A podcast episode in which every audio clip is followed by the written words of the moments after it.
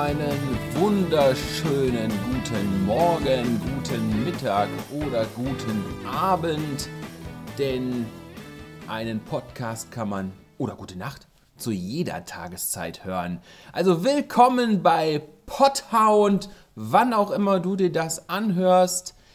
Wir sind der Podcast vom Fachzentrum Hundherum in Wolfhagen für Hunde und Katzen.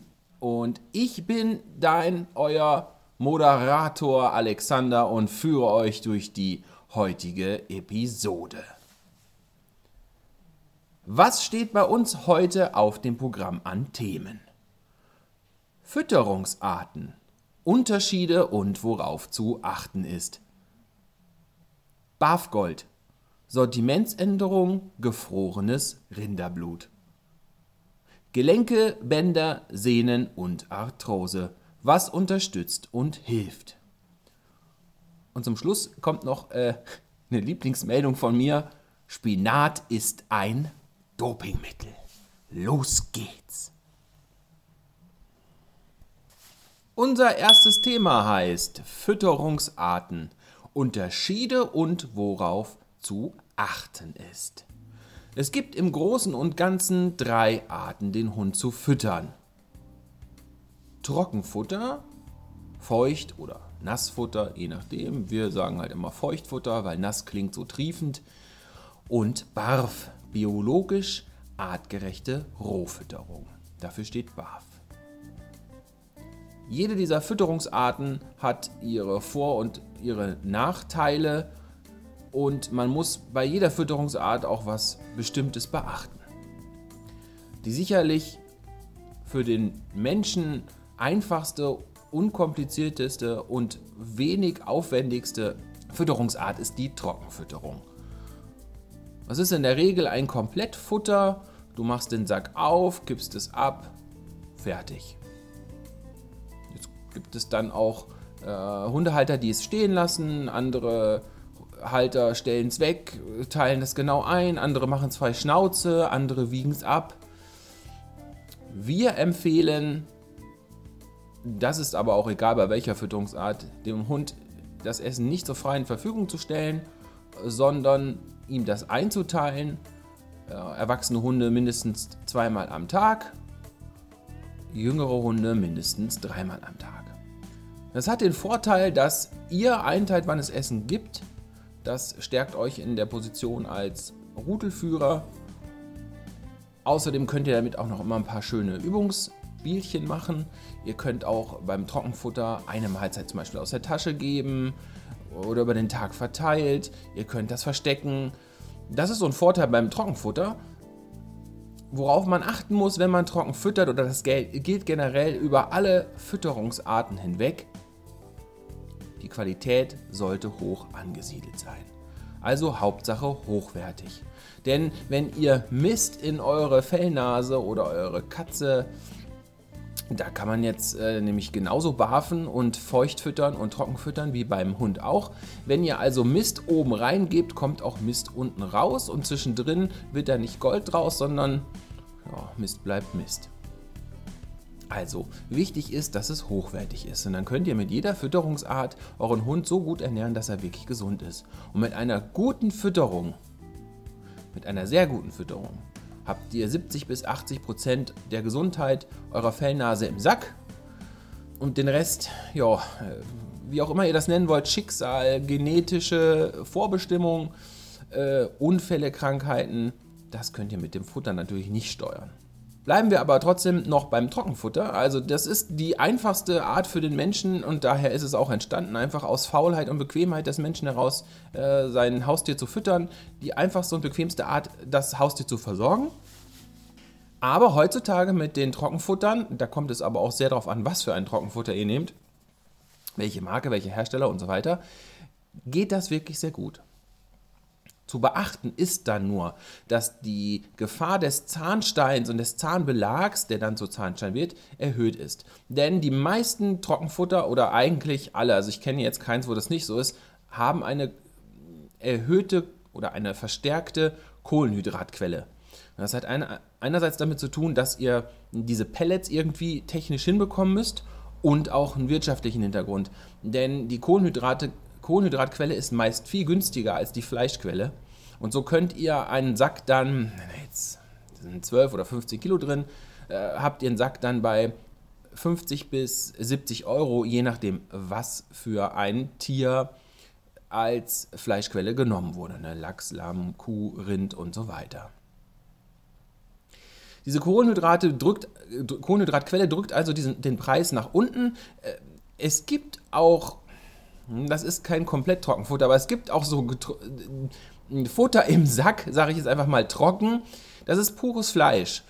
Oder es gibt es tatsächlich dann doch auch als Komplettmenü, das nennt sich Balf sozusagen.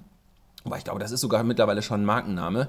Da kostet der Kilopreis dann aber auch 24 Euro aufwärts, weil es aber auch fast pures Fleisch ist.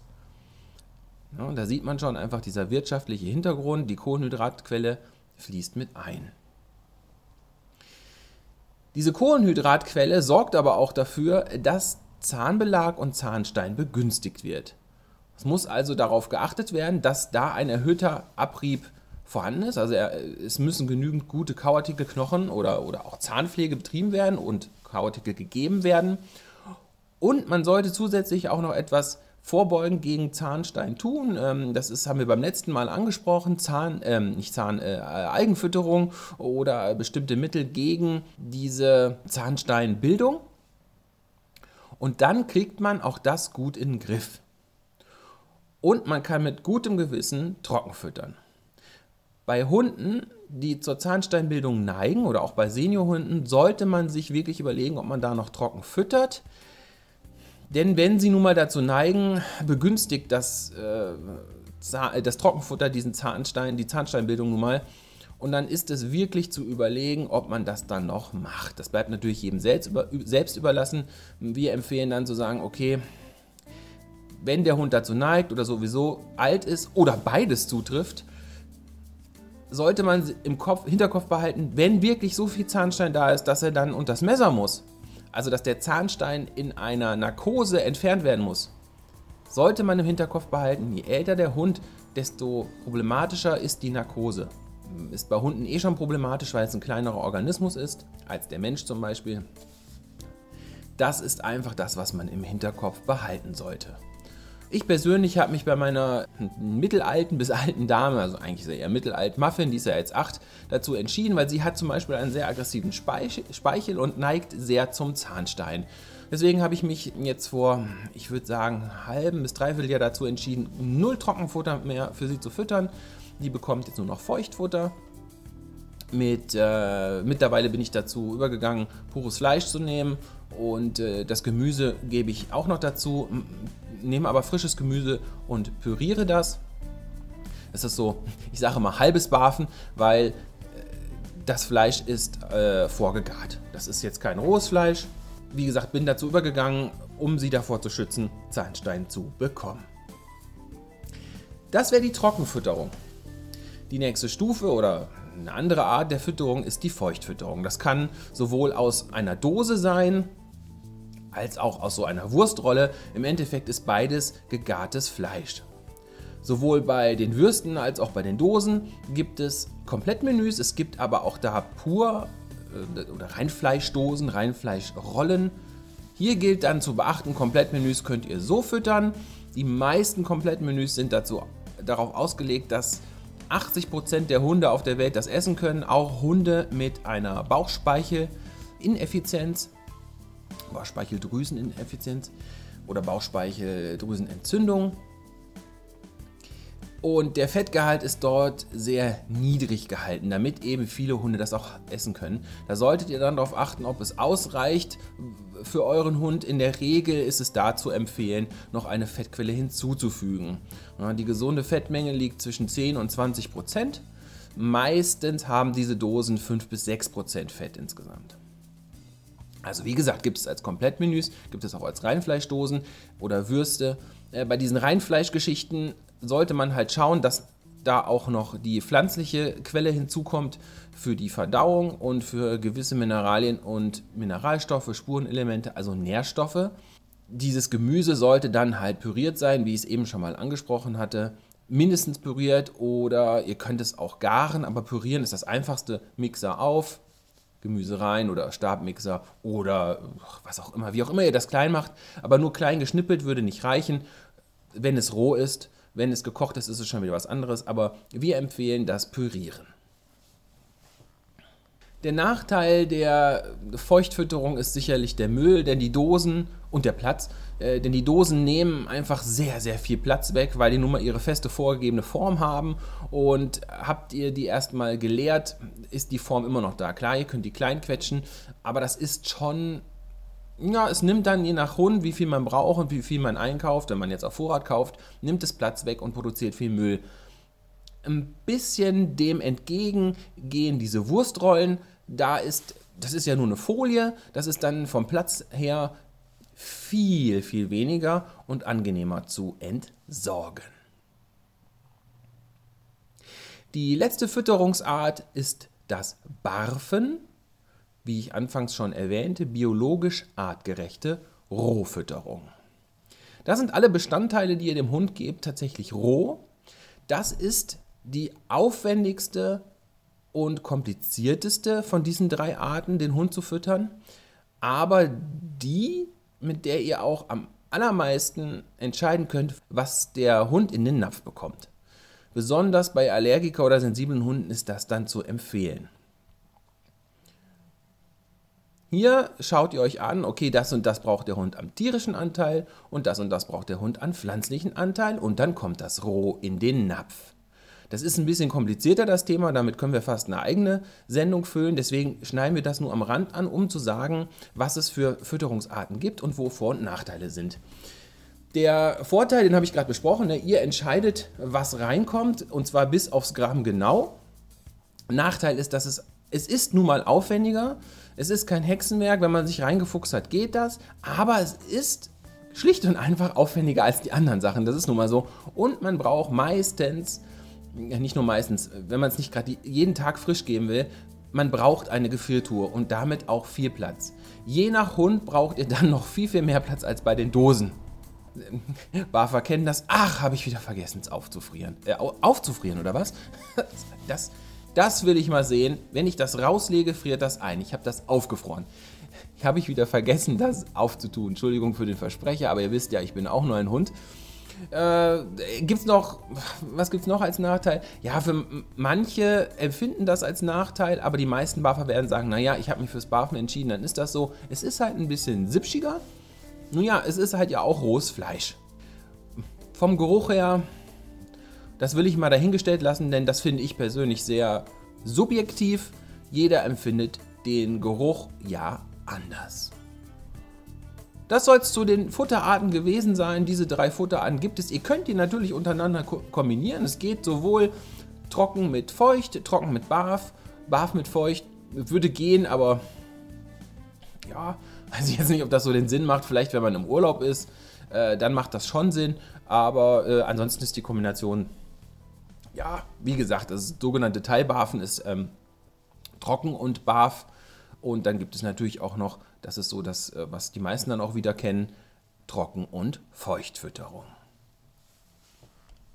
Unser nächstes Thema ist gar nicht lang und kompliziert, aber wir möchten es trotzdem gern als kurze Zwischenmeldung und Zwischeninformation für euch durchgeben. Und zwar hat uns die Firma Barfgold, die meisten kennen es wahrscheinlich noch unter Carnes Doggy, mitgeteilt, dass sie aus ihrem Sortiment das gefrorene Rinderblut rausnehmen müssen.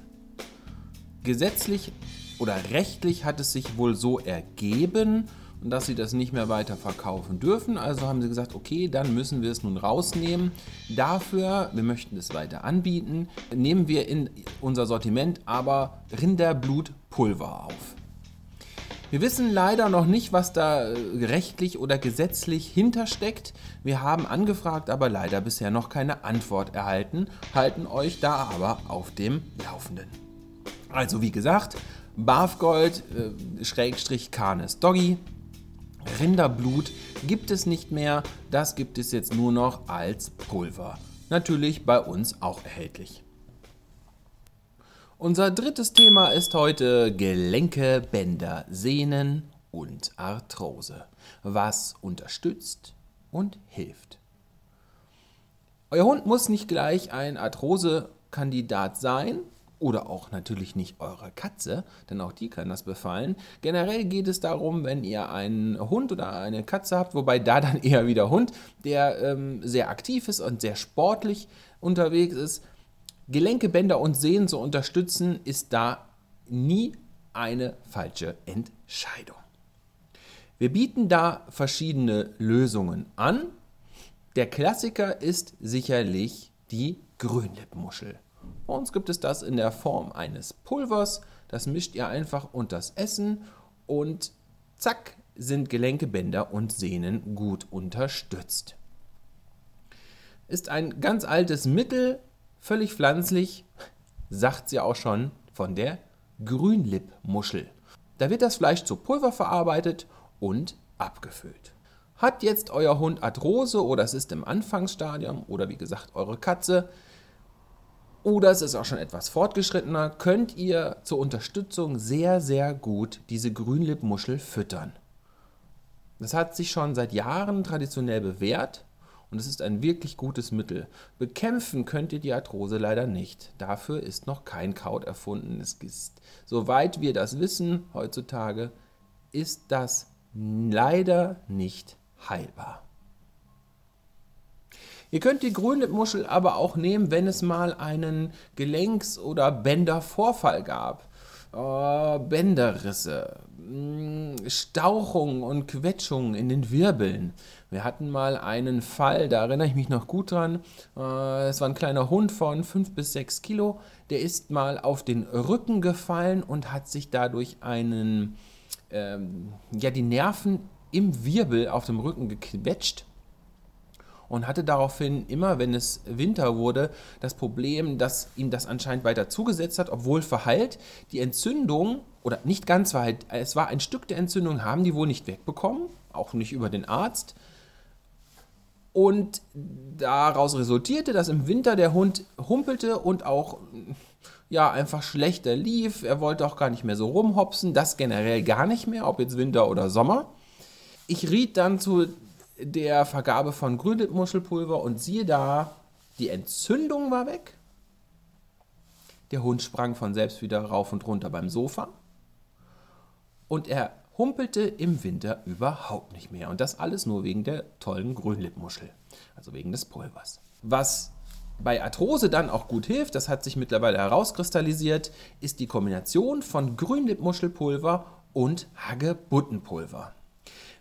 Bei der Hagebutte rate ich euch dazu, diese nur in Bioqualität zu kaufen, denn ihr wisst nicht, wo das gesammelt wird. Es mag dafür Hagebuttenplantagen geben, aber ich glaube, dass es bestimmt auch Hersteller gibt, die das an irgendwelchen Straßenrändern oder so aufbauen. Und wenn ihr mal überlegt, wie viele Autos an so einem Straßenrand, also ich meine jetzt auch an Bundesstraßen, jetzt nicht in der Stadt oder so, sondern an Bundesstraßen langfahren, was da für Giftstoffe durch die Luft wirbeln und in der Hagebutte ankommt, ich weiß nicht, ob das so sinnvoll ist. Deswegen gibt es da nun mal mittlerweile Bio-Hagebuttenpulver. Das könnt ihr natürlich bei uns auch erstehen. Dazu rate ich, da bitte auf Bioqualität achten. Umso weniger müsst ihr auch von geben. Je größer die Qualität, desto ergiebiger das Produkt. Also bei Arthrose, gerade bei fortgeschrittener Arthrose, Grünlippmuschelpulver und Bio-Hagebuttenpulver. Ist es wirklich schlimm mit der Arthrose oder mit Gelenkschmerzen, Gelenkvorfällen, was auch immer, bieten wir noch ein weiteres Pulver an, das nennt sich Gelenkvital. Das hat unter anderem auch die Grünlippmuschel da drin und ein paar verschiedene Kräuter. Einer der wichtigsten und effektreichsten Zutaten in diesem Mittel ist Heisteria pallida. Das ist ein Extrakt aus der Rinde eines heilkräftigen Tropenbaumes. Auch wieder etwas, was wahrscheinlich mehr als Jahrzehnte, wahrscheinlich schon Jahrhunderte lang bekannt ist, wie es man schon merkt, pflanzlich und unglaublich tolle Wirkungskräfte gerade dabei hat. Also, wenn ihr da irgendwie nochmal Fragen habt und Beratung braucht, sprecht mich einfach an oder schreibt mir eine SMS, eine Nachricht, auf welchem Weg auch immer, eine E-Mail. Heute sage ich mal die Sache nicht, weil mittlerweile müsstet ihr das erkennen. Obwohl, wir haben wöchentlich tatsächlich, und das finde ich, bin ich immer noch überwältigt, neue Leute, die das hören. Deswegen hier nochmal unsere Nummer. 01575 872 0874. Nochmal zum Mitschreiben. 01575 872 oder 2, falls manche das nicht verstehen, 0874. Und E-Mails könnt ihr richten an hundherum@online.de. Und für diejenigen, die einfach mal schauen wollen, was wir sonst so machen und immer aktuelle Neuigkeiten, nicht nur einmal in der Woche, wenn der Podcast kommt, sondern immer auf dem Laufenden bleiben wollt, da für diejenigen kann ich euch empfehlen, guckt doch einfach mal auf hundherum.business.site. Business, business.site, S-I-T-E. Oder bei einer Google-Maschine, zack, da war die Schleichwerbung, bei einer Suchmaschine eurer Wahl, einfach mal Hundherum, Wolfhagen schreibt man Wolfhagen, also mit H, aber selbst wenn ihr Wolfhagen schreibt, das müsste mittlerweile alles direkt oben auftauchen, da könnt ihr euch gerne mal umschauen.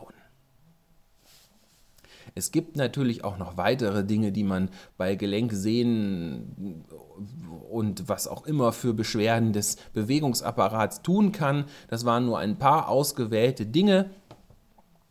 Wenn ihr da Beratung braucht und Unterstützung und eurem Hund oder eurer Katze Gutes tun wollt und zur Heilung verhelfen wollt, wir stehen euch da gerne zur Seite. Kommen wir zur Lieblingsmeldung der heutigen Folge. Ich liebe einfach schon diese Nachricht an sich, das habe ich diese Woche mitbekommen. Spinat ist ein Dopingmittel. Kein Witz, also es ist auch kein unglaublich verspäteter April-Scherz im Juli. Nein, es ist tatsächlich so. Die Freie Universität Berlin hat eine Studie rausgebracht, um zu untersuchen, ob Spinat oder besser gesagt ein Wirkstoff von Spinat, und zwar Ecdysteron, ob dieser Wirkstoff ein Dopingmittel ist. Mein Kindheitsheld Popeye hat es ja auch schon immer gewusst, Spinat gibt Kraft. Früher hieß es immer, das ist wegen dem Eisen da drin. Mittlerweile weiß man, dass der Eisengehalt gar nicht so riesig ist. Was man jetzt aber weiß durch diese Studie, wie gesagt, der Freien Universität Berlin, ist, dass der Inhaltsstoff Ecdysteron die Kraft verstärkt. Also wirklich als ein Dopingmittel angesehen werden sollte. Die Freie Universität Berlin hat auch die Anti-Doping-Agentur darauf aufmerksam gemacht, vielleicht das doch auf die Dopingmittelliste zu stellen. Bisher war es tatsächlich auch erlaubt. Jetzt sind die natürlich nicht hingegangen und sagen, ja hier, hau dir mal einen Spinat rein, mal gucken, ob du hier gleich das Haus anheben kannst. Nein, die haben einen Spinatextrakt präpariert, dieses Ecdysteron herauskristallisiert und Ecdysteron als Vergabe für die Probanden gegeben. Es gab zwei Gruppen, die das bekommen haben und eine Placebo-Gruppe. Und bei der Gruppe, bei der Ecdysteron-Gruppe, konnte man eine Kraftsteigerung um das 3- bis 4-fache verzeichnen. Das finde ich schon enorm. Also 3- bis 4-fache Kraftsteigerung nach Ecdysteron-Einnahme. Das wird übrigens ECDYSTERON geschrieben.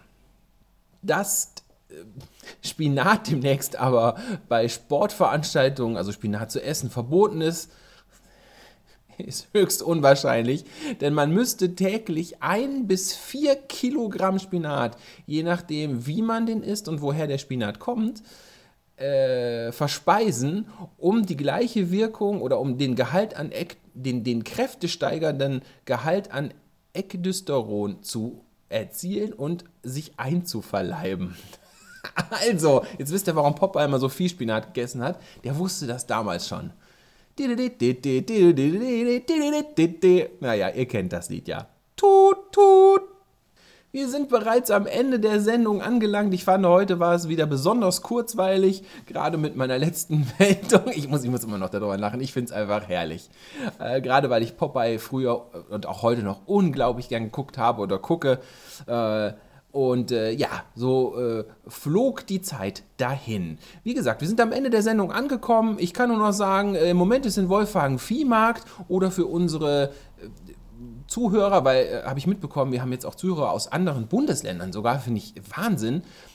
Viehmarkt ist, das ist bei uns, was bei euch die Kirmes ist. Oder der Kerb, was gibt's noch,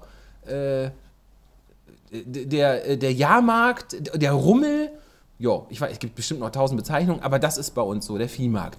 Ne? Das ist in Wolfhagen, also alle, die hier hingehen, viel Spaß, ist noch bis Sonntag, morgen ist ein großer Umzug.